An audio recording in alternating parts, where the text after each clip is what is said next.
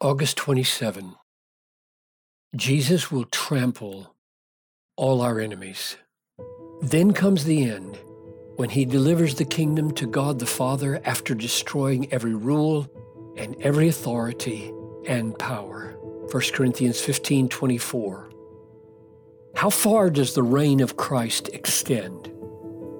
The next verse, 1 Corinthians 15 25, says, he must reign until he has put all his enemies under his feet.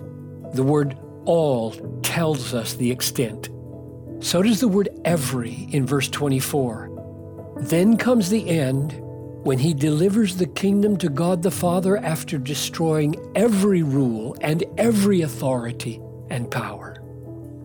There is no disease, no addiction, no demon, no habit, no fault, no vice, no weakness, no temper, no moodiness, no pride, no self pity, no strife, no jealousy, no perversion, no greed, no laziness that Christ will not overcome as the enemy of his honor.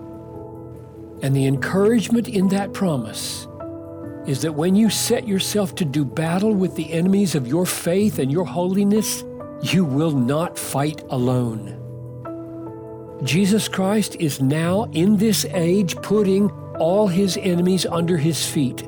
Every rule and every authority and every power will be conquered. So remember that the extent of Christ's reign reaches to the smallest and biggest enemy of his glory in your life and in the universe. It will be defeated.